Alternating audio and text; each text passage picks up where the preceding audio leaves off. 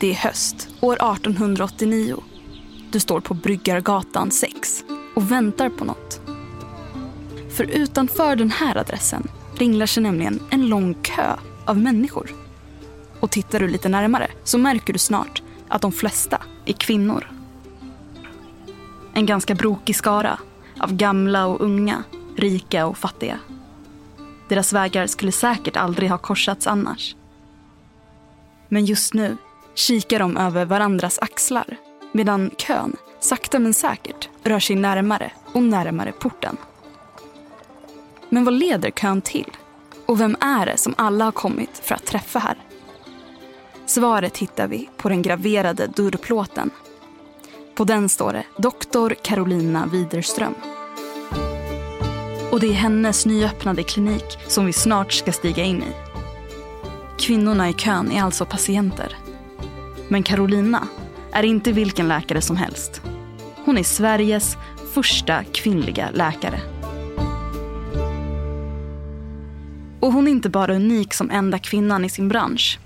Carolina snackar om ämnen som de flesta i landet inte har någon koll på överhuvudtaget. Ämnen som är tabubelagda och som inte ens andra läkare har visat något särskilt intresse för. Alltså sex, mens, könssjukdomar och graviditet. Kortare sagt, vi har klivit in i tiden då Sverige precis upptäckt sexualupplysning. Vi tar oss upp till första våningen och blickar ut över klinikens väntsal. Och där är det lika packat som på gatan utanför. Där i hörnet står en journalist med papper och penna för att dokumentera det som utspelar sig. Patienterna sitter lika tätt som i en spårvagn under regnväder, skriver hon. Vissa tvingas till och med att dela på en och samma stol. Så trångt är det. Och lyssnar man riktigt noga hör man hur det klickas från kvinnornas stickor och virknålar. Men så plötsligt öppnas dörren in till mottagningsrummet. Det är äntligen vår tur att möta självaste Carolina Widerström. Och besöket kommer vara väl värd väntan. Du lyssnar på Kvinnans plats. Historiska berättelser från Stockholm. En podd från Stockholms kvinnohistoriska.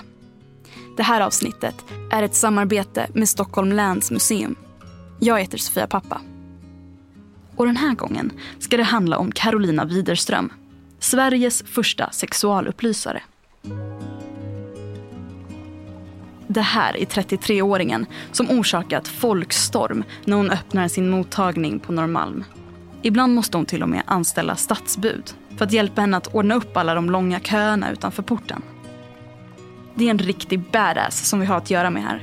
Som, trots att hon nyss tagit sin läkarexamen, redan fått något av en rockstjärnestatus bland kvinnor. För de har nämligen gått och längtat efter någon som Carolina. En del kvinnor hade kanske gått med liksom hemsk klåda i underlivet eller framfall eller urinläckage eller något annat och inte vågat gå till en doktor för att det var så pinsamt att klä av sig naken. Alltså man gjorde inte det. Det här är Lisa Öberg, historiker och expert på Carolina Widerström.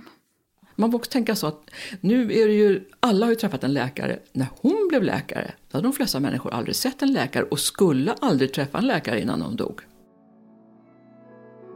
Det är alltså väldigt många som nu hittat en fristad på Karolinas klinik. Men det är inte en särskilt lyxig fristad.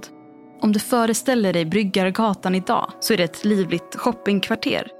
Men på Karolinas tid var det faktiskt raka motsatsen.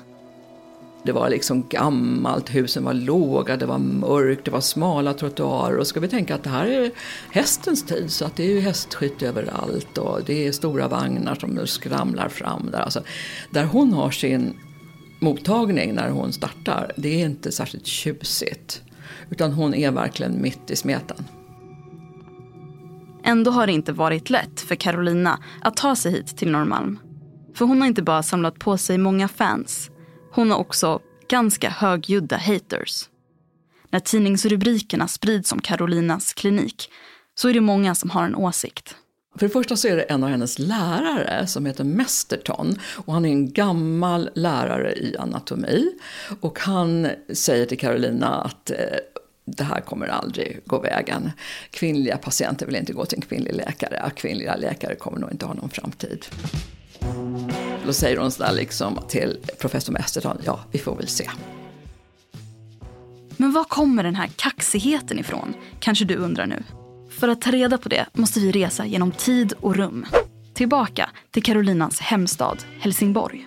Där kanske vi kan få svar på varför just Carolina lyckas bli Sveriges första kvinnliga läkare. Jag tror att en sak var att hon var ensam barn. Hon fick alltså oerhört mycket uppmärksamhet av sina föräldrar och de var framåt, de gillade frihet, de var nog moderna. Så att jag tror hon fick mycket support. De förstod att hon har en ehm, begåvning för att läsa in och hon har också uthålligheten och viljan.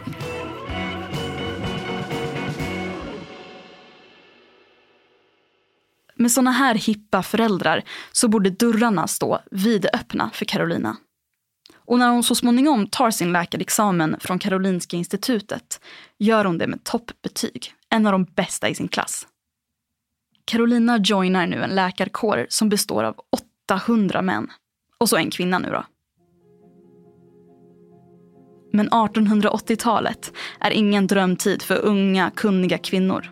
Så trots att Carolina egentligen tillhör en sorts elit så är hon fortfarande en total underdog. Hon får inte ens jobba på sjukhus. Det får inga kvinnor för den delen. De får ju inte ens rösta. Men vid sekelskiftet bubblar det i hela Sverige. Nya politiska idéer seglar upp på agendan. Och just en fråga är extra mycket på tapeten. Den kvinnliga rösträtten. Och det är ju väldigt många som tycker det är helt galet för då kommer de ju dras hemifrån och hur ska det gå för barna och det kommer inte finnas någon mat på bordet. Så här låter ett argument mot kvinnornas rösträtt som publiceras i en populär tidskrift. På kvinnans uppträdande i det offentliga följer alltid hysterin. Den sida av sitt väsen som åstadkommer detta kan kvinnan icke lägga bort. Den bottnar i hennes fysiska natur. Därför kommer kvinnans insläppande i vårt politiska liv att innebära en sänkning av dettas nivå. Man kan nog säkert säga att sådana här argument inte biter på Carolina. Hon tänker inte låta samhällets fördomar bestämma vad hon får och inte får göra. Så hon börjar använda andra medel för att göra sin röst hörd. Och hon vänder sig direkt till offentligheten. De första föreläsningarna de gör hon hemligt så att det är inte några annonser, det finns inga affischer. Utan istället så får hon och hennes väninnor sälja biljetterna. Det är ett privat arrangemang när hon börjar föreläsa och det står på biljetten att det är bara kvinnor närvarande. Och då pratar hon väldigt mycket om det här att kvinnor drabbas av eh, veneriska sjukdomar av sina män. För de har gått till prostituerade när de var unga eller de kanske till och med gör det sen även om de har en partner. Men eh, det där är någonting som drabbar kvinnor väldigt hårt. Och vilka de Eh, veneriska sjukdomarna är och att man absolut måste gå till läkare. Och att det finns bot mot de veneriska sjukdomarna. Carolina märker snart att hon har en hel nation att folkbilda. Svenska folket har verkligen noll koll på sex. Och framförallt kvinnokroppen är bara ett enda stort mysterium. Så att jag menar, hon börjar ju alltså prata om någonting som vi kan tycka är så himla självklart för att vi har sett de där bilderna men det är helt nytt och man vet helt enkelt inte hur kvinnokroppen är uppbyggd. Och det är ju fortfarande så att när en av hennes lärjungar har en patient som är gift med en professor på Tekniska högskolan och det här är alltså på 1900-talet. Så frågar den här professorskan då, var kommer barnet ut? Alltså det är en oerhörd okunskap. Carolinas kall är att upplysa svenskarna. På sin kammare författar hon flera böcker och artiklar och ser till att ta med mycket bilder som många aldrig sett förut. Bilder på de kvinnliga könsorganen i genomskärning till exempel. Alltså allt från livmoder till äggstockar och klitoris. Och svenska folket får en rejäl chock. Som till exempel i januari 1896 en artikel som Carolina skrivit publiceras i tidningen Idun, alltså den tidens stora livsstilsmagasin för kvinnor. Och artikeln heter Om menstruationen och dess hygien. Och då blir det ett himla liv. Iduns redaktion blir fullständigt överösta utav hatbrev. Det är så förskräckligt, nu kan man inte längre ha tidningen Idun liggande framme hemma för då läser barnen det här och det är ju så oerhört äckligt att man skulle ta upp någonting sånt där som inte någon vettig människa pratar om. Så hon var lite av en första, Sveriges första mensaktivist, ska hon man var, säga det? Hon var den första mensaktivisten, absolut. Med andra ord, Carolina var sin tids Liv Strömquist. Mens är, utan tvekan, med på topp tre-listan över mest intressanta konstnärliga teman i konkurrens med döden och kärleken. Det här sommarpratet kommer bara att handla om mens. Det här är serietecknaren Liv Strömquists sommarprat i Sveriges Radio från 2014 som hon dedikerade till mensen. Men 1896 så är det knappast någon som hyllar Carolina Widerström när hon pratar mens. Tidskriften Idun måste istället be om ursäkt för Carolinas mensartikel. Så här skriver de. I nummer tre har åtskilliga skrivelser ingått till redaktionen klandrande vår åtgärd att öppna Iduns spalter för en utredning i ett så ömtåligt ämne. Vi kunna väl både förstå och respektera de känslor som i dessa brev tagit sig uttryck. Uppriktigt är dock vår ledsnad att vi, även i detta bästa syfte, sårat mångens känslor. Efter det försäkrar de läsaren att artiklar med liknande innehåll inte ska förekomma i tidskriften framöver. Något som Carolina tycker är ganska löjligt. Hur ska kvinnor annars veta hur man ska göra under mensen om man inte ens får prata om det? Hon tyckte det var jätteviktigt då hur man skötte sig, för det var ju hopplöst och det fanns inga binder eller tamponger att köpa, utan man fick alltså göra grejer hemma. Och man hade stoppdukar som antingen var virkade eller stickade eller gjorda utav flera lager tyg och som man fäste då mellan benen. Och det var jätteviktigt att man tvättade dem där och att man kunde skilja på lagren så att, man liksom, så att de verkligen blev rena och att man hela tiden använde rena stoppdukar så att det inte vart infektioner. Så att hon hade liksom ett helt program för det här. Och att det var en naturlig sak, man skulle kunna prata om det. Men det var verkligen, hon var alldeles för tidig där, alltså folk blev rasande. Så småningom får Carolina snacka sexualupplysning. Men bara med flickor. Och bara i några fåtal skolor. Men det finns ett ämne som är alldeles för risky att snacka om. Till och med för en person som Carolina. Ett ämne som år 1910 till och med blir förbjudet att sprida information om i Sverige. Det handlar om preventivmedel, eller försiktighetsmedel, som det kallades då. Därför att det är för känsligt. Alltså, preventivmedel och aborter verkar ha legat inom de, den farliga vägrenen där hon kan ramla i diket. Så att hon nämner aldrig det. Men det som fanns då det var framförallt en sköljkanna som många kvinnor använde där man alltså sprutade in efter samlaget vatten i slidan som skulle skölja ut spermierna. Inte särskilt säkert. Sen fanns det eh, kondomer och de eh, gjordes reklam för fram till 1910 när de, reklamen blev förbjuden. Men det var svårt att få tag i. Inte någonting som de flesta visste var det fanns och det fanns mest i storstäderna. Så det var väldigt dåligt med preventivmedel. Och hur såg, hur såg en kondom ut då? En kondom, en kondom på den tiden var oftast gjord av någon typ av eh, djurtarm eller någonting sånt där. Men det fanns också, började också komma i gummi det var ju inte så att hon inte kände till det här, men jag tror att hon var väldigt smart. Alltså hon tänkte så här, jag satsar på det här med upplysning. Jag vill ge ut planscher med könsorganen, men det tog lång tid innan hon vågade ge ut på de, med de manliga könsorganen, men det kommer så småningom. Jag, upplysning, upplysning, upplysning, varning, varning, varning för de veneriska sjukdomarna. Men om hon skulle ge sig in i det här med preventivmedel och det här med aborter, då skulle hon bli marginaliserad hon skulle inte få behålla sitt anseende som läkare och folk skulle göra allt för att förstöra för henne.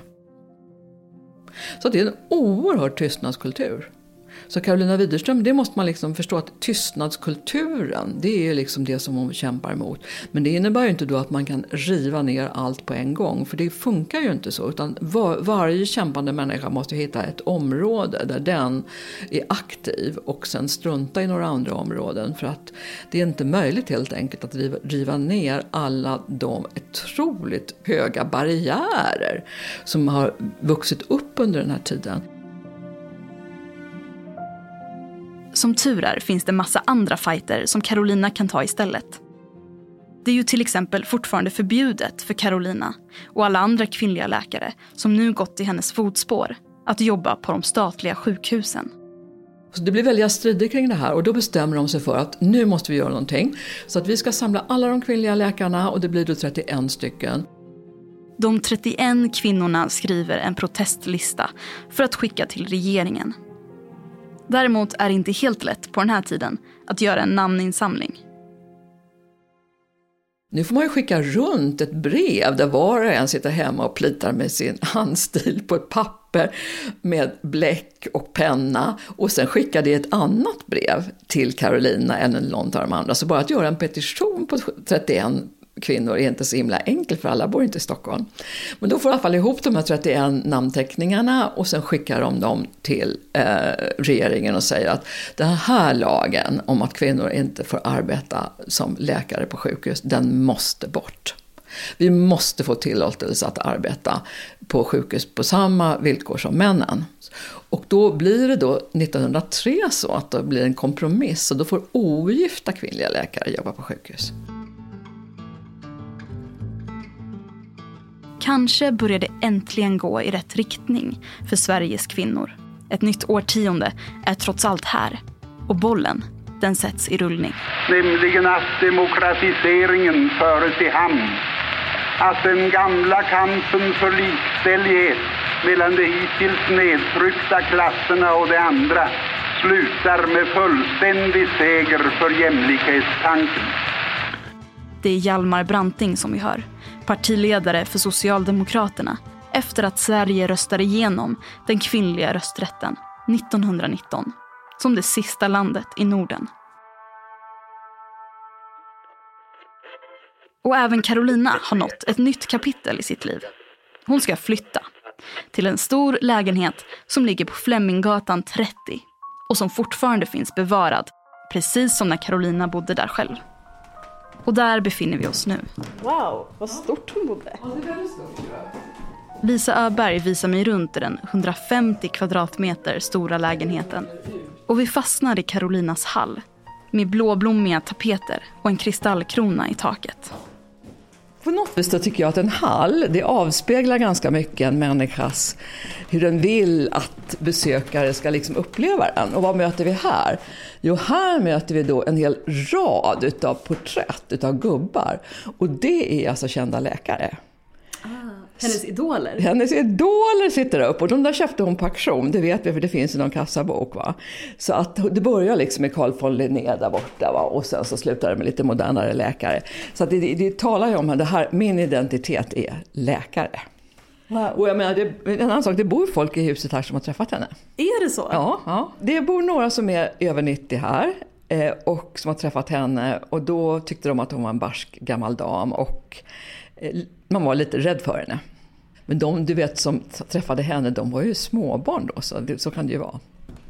I lägenheten hänger hela tre porträtt på Carolina. Vilket kanske säger en hel del om hennes självförtroende. Instagram fanns ju inte, så porträtt var den tidens selfies.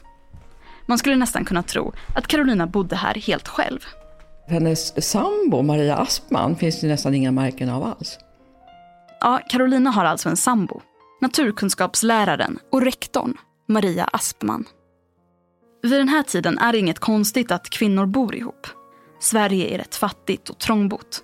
Vilket betyder att två män kan bo ihop och två kvinnor kan bo ihop för att kunna betala hyran. Man tänker inte på det i sexuella termer som regel. Det finns de som gör det, till exempel August Strindberg som är väldigt, väldigt retsam mot kvinnor som är lesbiska.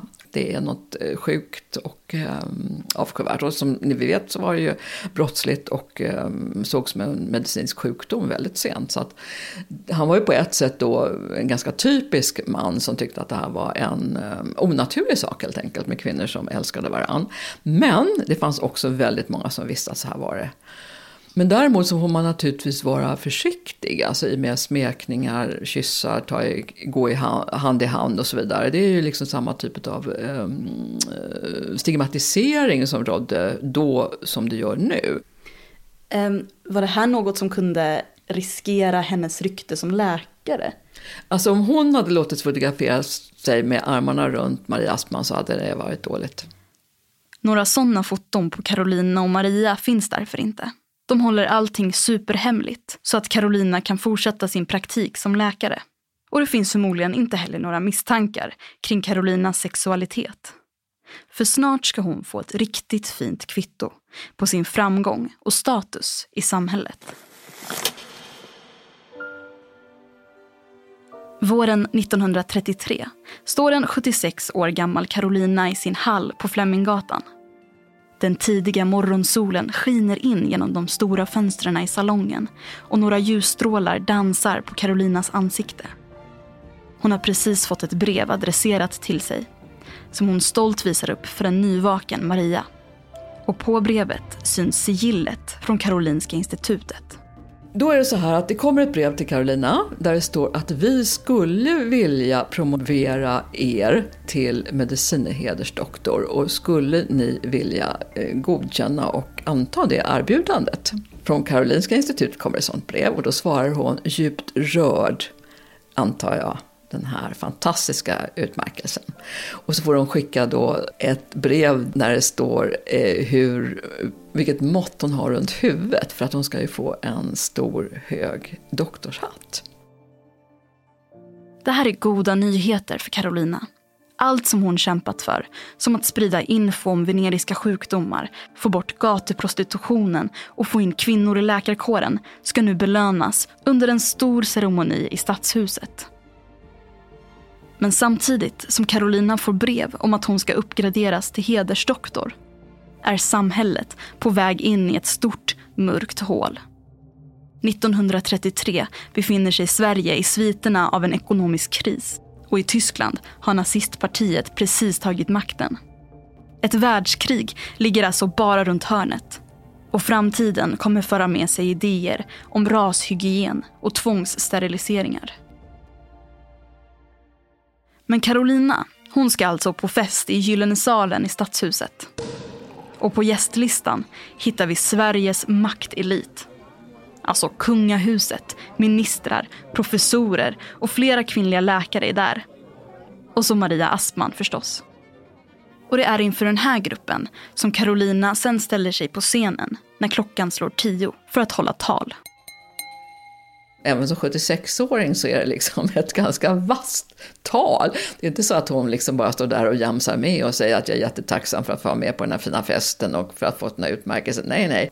Det hindrar ju inte Karolina Widerström från i vanlig ordning liksom varna, varna, varna. Akta er för fanatism, akta er för att tro på bara en teori. Men sen slutar hon förstås med någonting som är framåtriktat och säger att det är så underbart som läkare att man får ge så mycket. Och finns det någonting jag önskar att alla ni som ska bli läkare här att ni, ni ska få, det är den där känslan av att man har någonting verkligen viktigt att ge.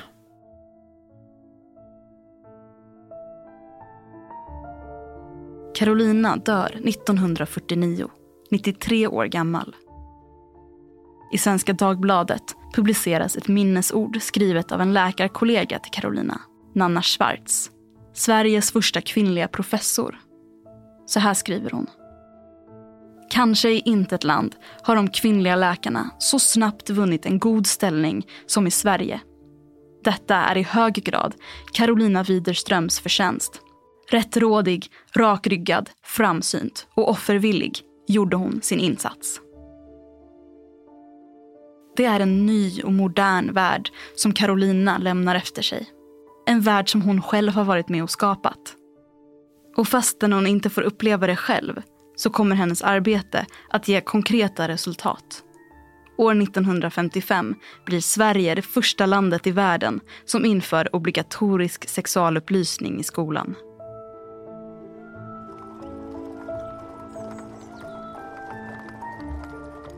Du har lyssnat på ett avsnitt av Kvinnans plats. Historiska berättelser från Stockholm. Från Stockholms kvinnohistoriska. Det här avsnittet är ett samarbete med Stockholm Läns museum. Producerat av Soundtelling. Vill du veta mer? Gå in på kvinnohistoriska.se.